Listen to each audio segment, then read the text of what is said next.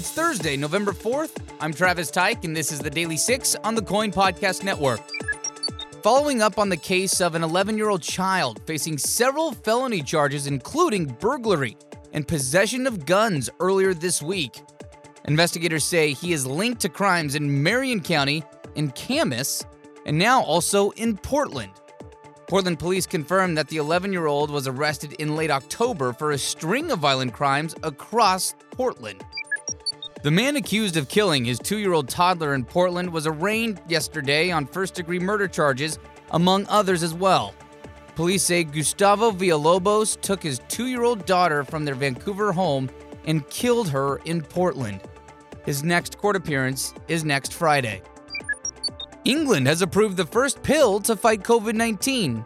The pill, produced by Merck, is intended to be taken twice a day for five days by people at home with mild to moderate COVID cases. If the pill is successful treating people at home, it could pave the way to alleviate the massive toll on hospitals and healthcare workers. The COVID 19 pill is pending review in the United States. More than 300,000 Oregon children ages 5 to 11 can start getting the first of two shots of Pfizer for COVID 19. While we found the state is still waiting for most of the kid vaccine doses to arrive, some pharmacies that get their own allocations are scheduling appointments for this week. OHSU is booking appointments a few weeks from now. Portland is now offering paid time off for city employees experiencing pregnancy loss. This would also include abortion. Last month, the Portland City Council passed an ordinance to allow employees paid time off for miscarriages, stillbirth, surrogacy, or other loss. Employees do not have to disclose the specific form of pregnancy loss. It was closer than expected, but looks like New Jersey is staying blue when it comes to its governor. CBS News projects New Jersey Democrat Phil Murphy has won re election as governor narrowly, edging out his opponent, Republican Jack Ciattarelli. The race was much closer than many thought it would originally be.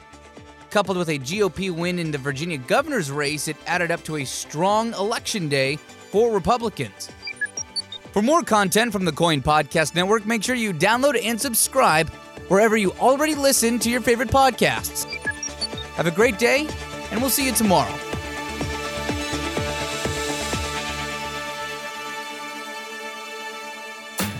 Cannabis. Cannabis. Less than 10 years ago, it was trafficked in the shadows. Today, you get a receipt with your purchase. I'm Travis Box. Each episode, I'll sit down one on one with the major players in the Oregon cannabis industry The activists, the medical professionals, the legislators, the economists. the regulators. Where does this budding billion dollar industry go from here? It's the mainstream Weedia podcast Streaming now. on the KOIN Podcast Network.